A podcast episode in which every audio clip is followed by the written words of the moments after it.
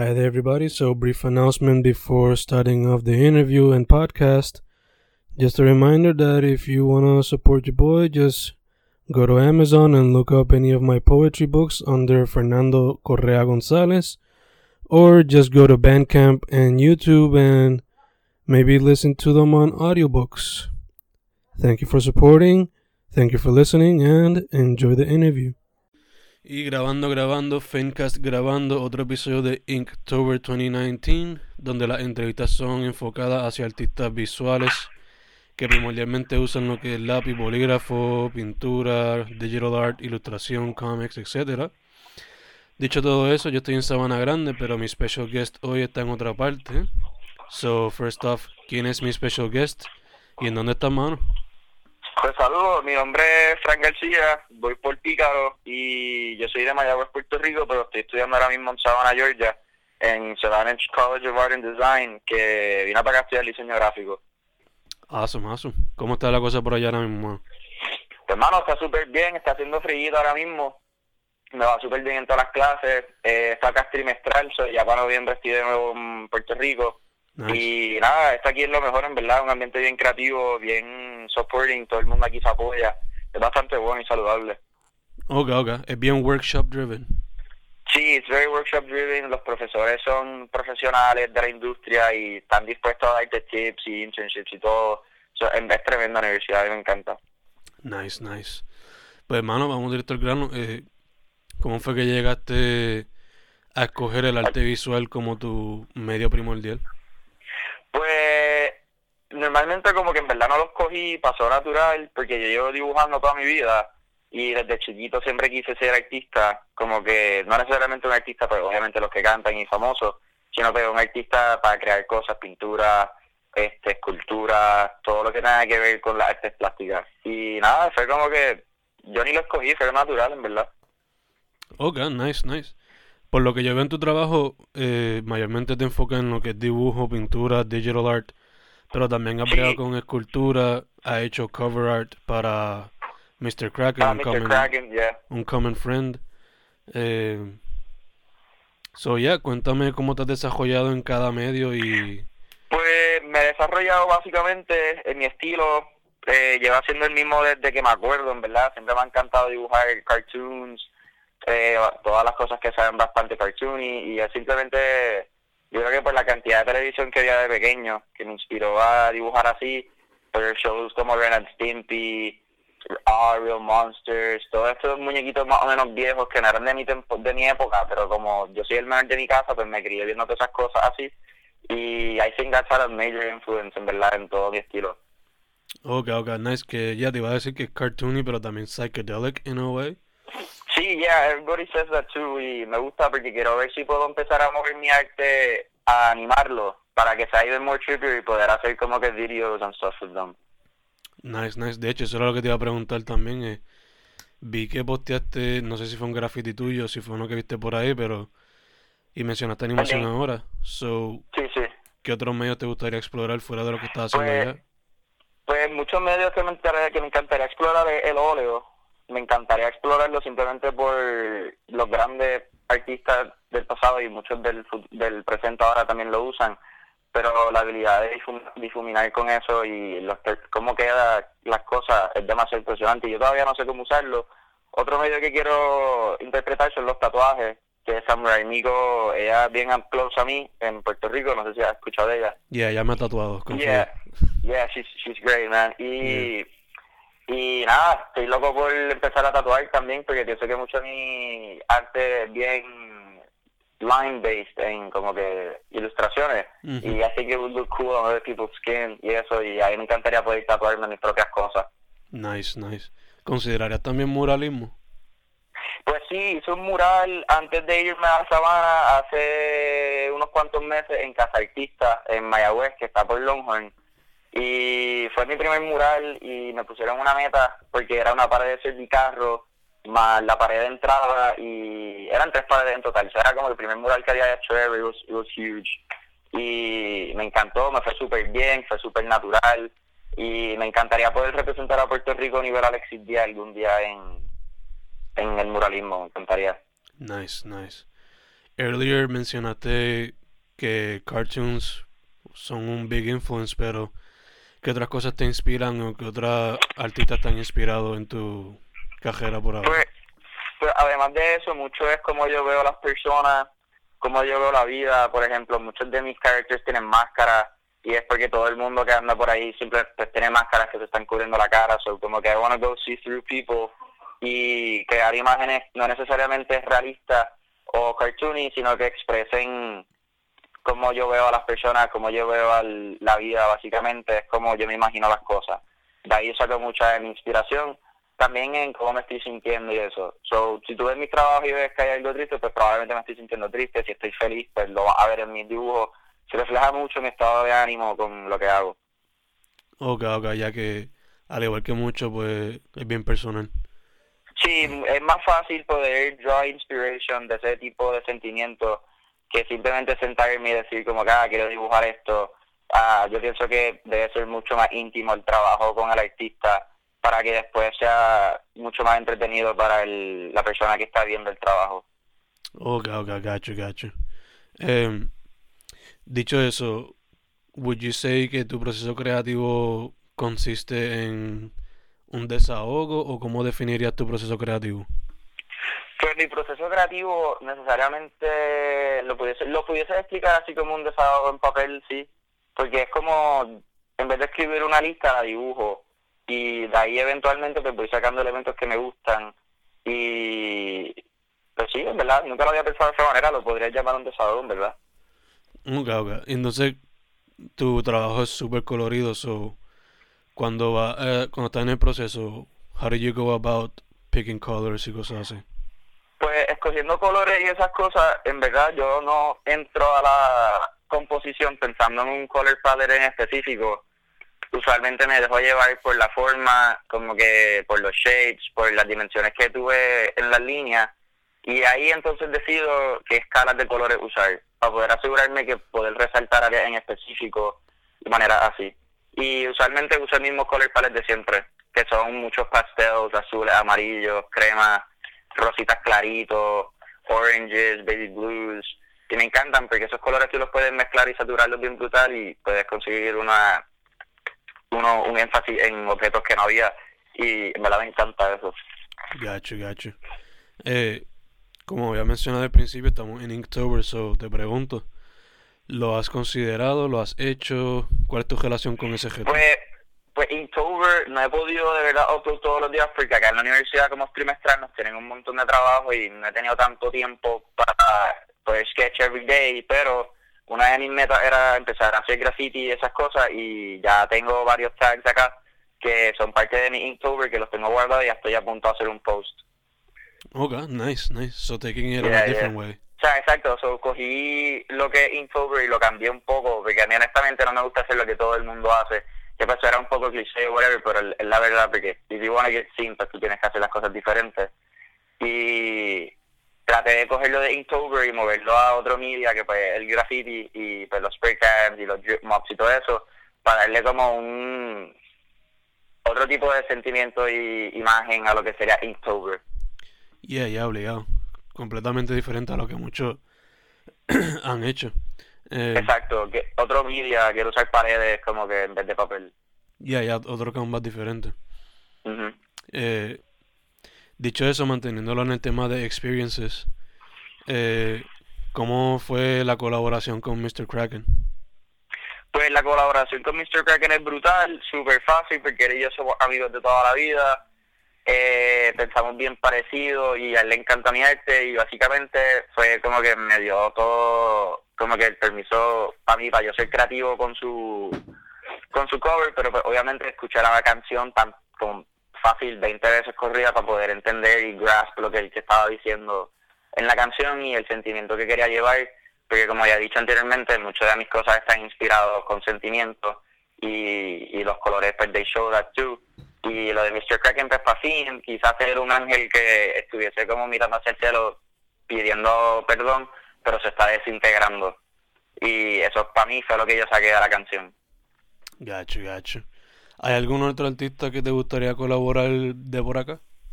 Pues me encantaría colaborar con David Rinaldi, que es un pintor de San Juan, del área metropolitana, que es súper exitoso y lleva mucho tiempo.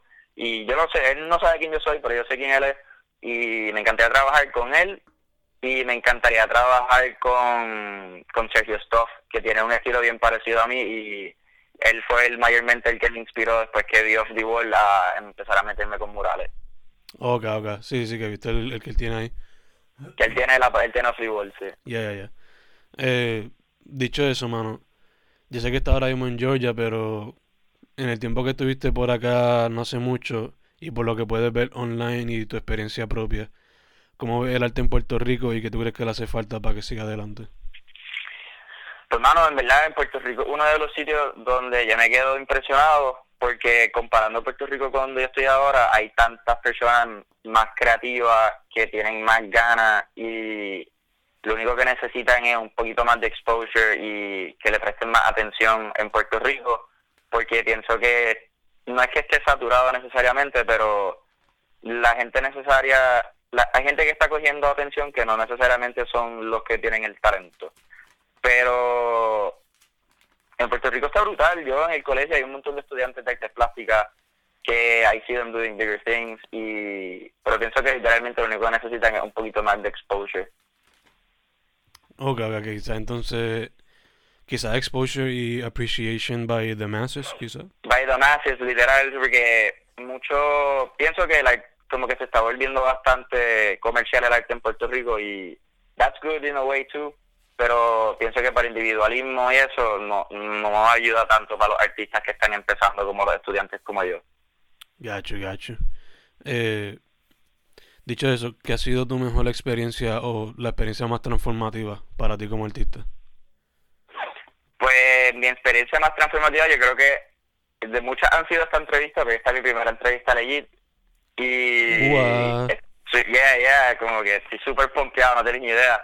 Y, otra más fue cuando vine a Pascal la primera vez, que fue en marzo pasado, que vine de transfer student del Colegio Mayagüez, y fue como el cultural shock de que al fin estoy como que viajando, haciendo lo que yo quiero y poniéndome en, el, el, paso de otras personas que al fin me pueden ver y sé yo, me dejó ver que el mundo no es tan chiquito como uno piensa y que hay un montón de personas en el mundo que quieren ver tu arte.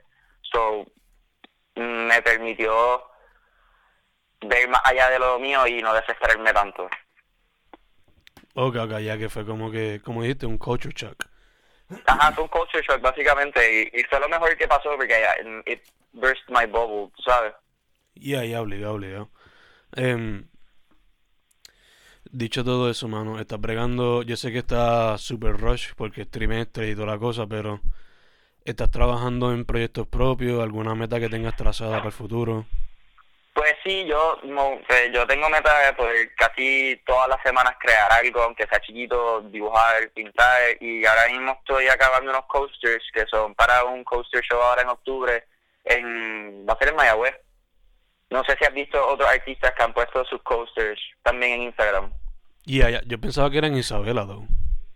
Ah, pues, pues Isabela, perdón, pues Isabela ese pues se olvidó ahora mismo dónde era. Y nada, me queda uno por acabar y los tengo que enviar a Puerto Rico. Y estoy creando en eso ahora mismo. Como dije también que estoy creando va a hacer una colección de characters, como han hecho de cara en específico, porque quiero hacer una serie básicamente. Y hopefully en algún momento coger como inspiración y ir a un museo y decirle, como, bueno, no un museo, una galería y, pero como que enseñarle mis trabajos y ver si pudiera hacer una, una exposición en algún momento. Nice, nice, nice.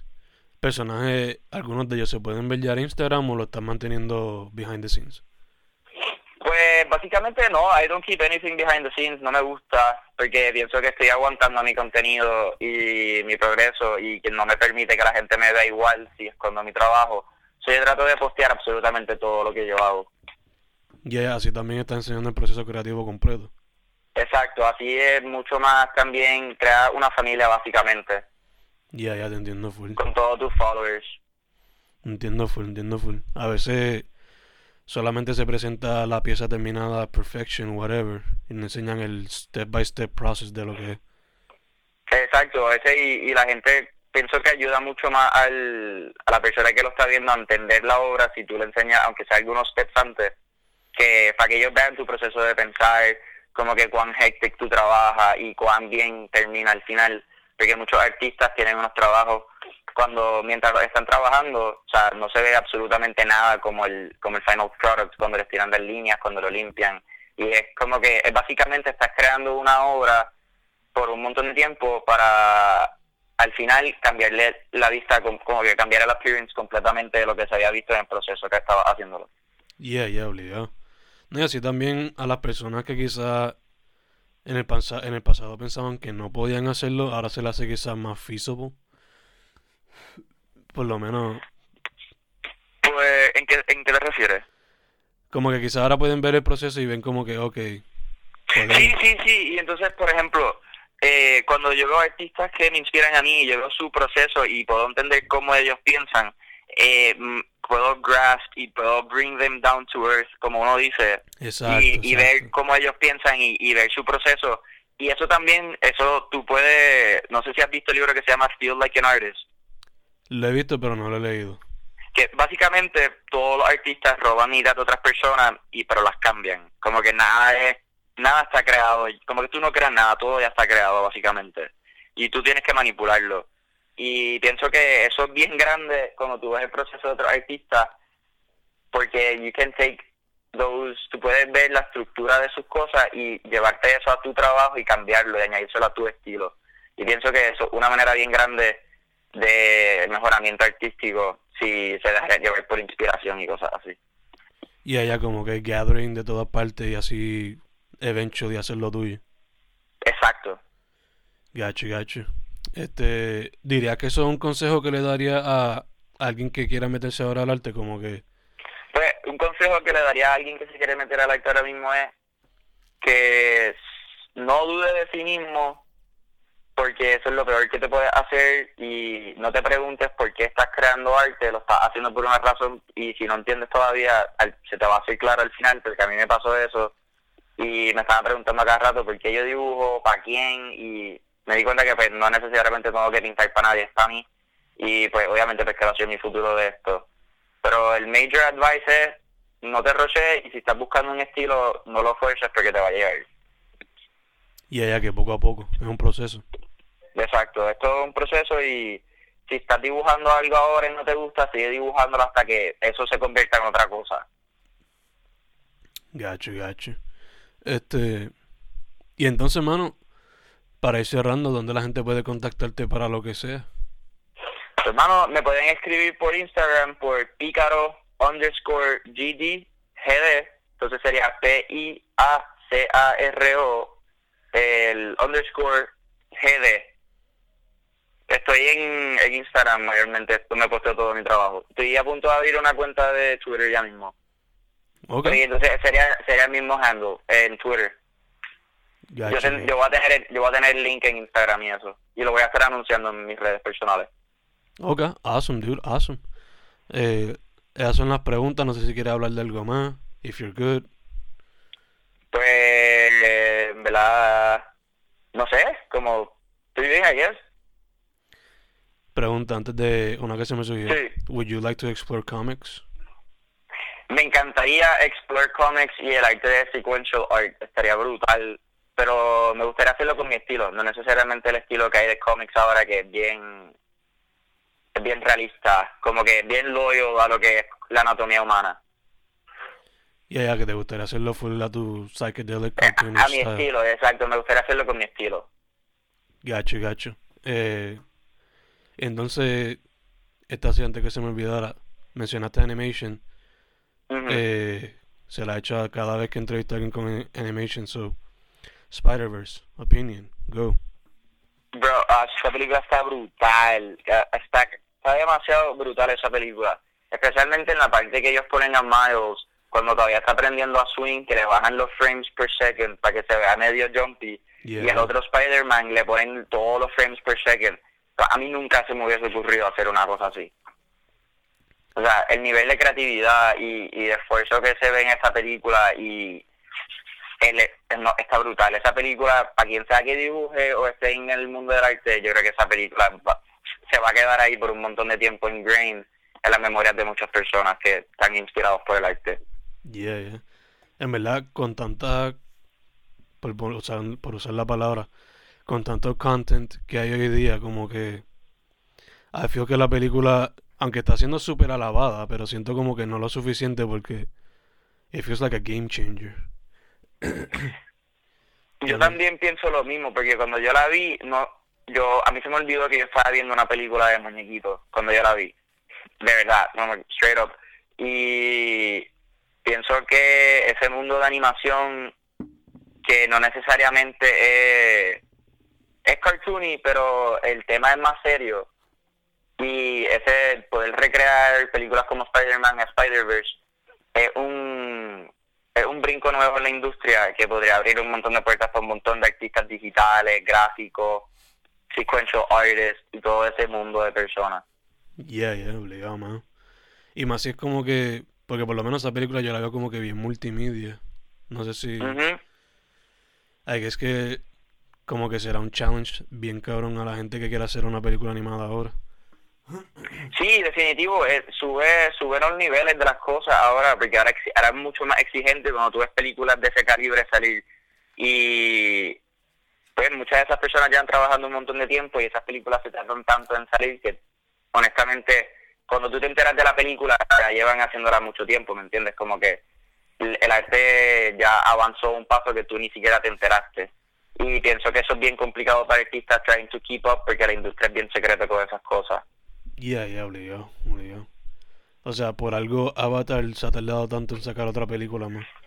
Literal, y entonces Avatar cuando salga va a ser más game changing todavía porque el CGI va a estar demasiado brutal, la animación va a estar ridícula y yo pienso que eso va a estar va a ser tan bueno para las mentes creativas que están en esos mundos de digital art y de animation porque son muchos de ellos son estudiantes ahora mismo que pues, van a ser los profesionales de aquí a 15 años. Exacto. Y no me puedo imaginar el nivel que va a llegar eventualmente el cine como digital y allá van a ver el avatar original y van a decir eso, esa Ajá, cosa. como que, que, va a pasar de aquí a 10 años cuando veamos la primera película de Avatar, una cosa así, como que vamos a ver lo fake o se va a ver igual impresionante la primera vez que lo vimos.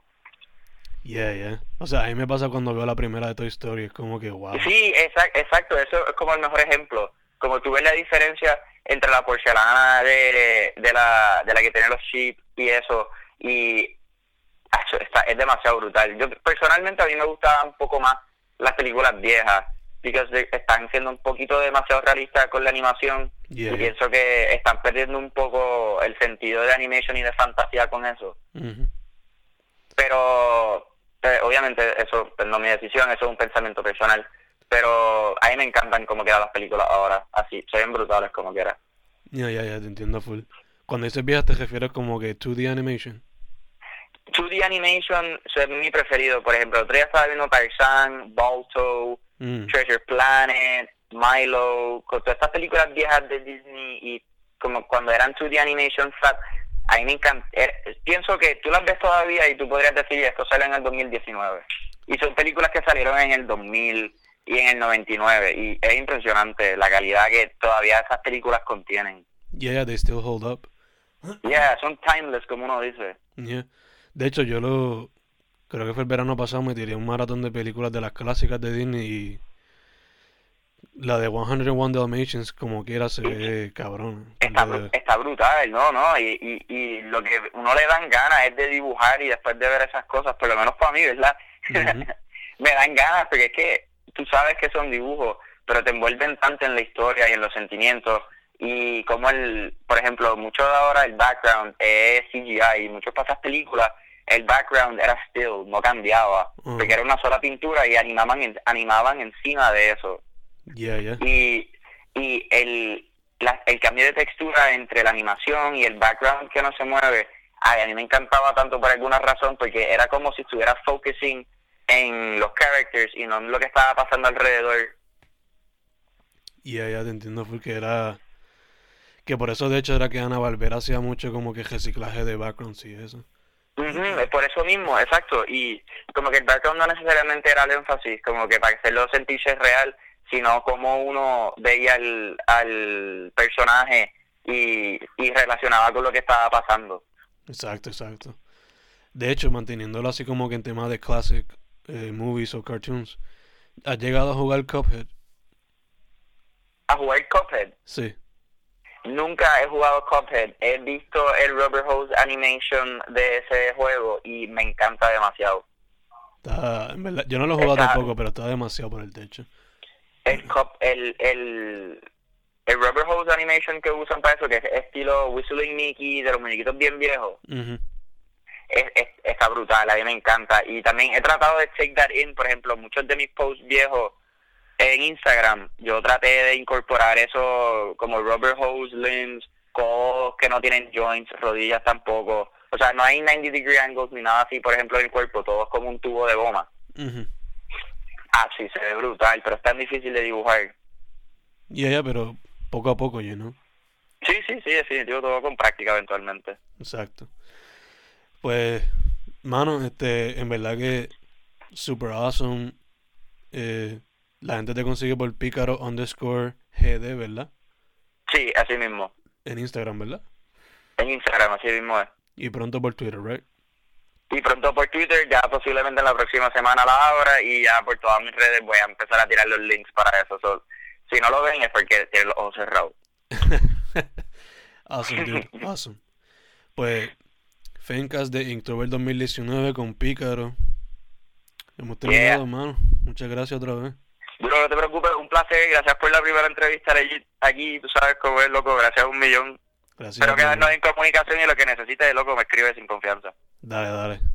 Dale, hablamos, loco, un placer. Dale, te cuida, brother.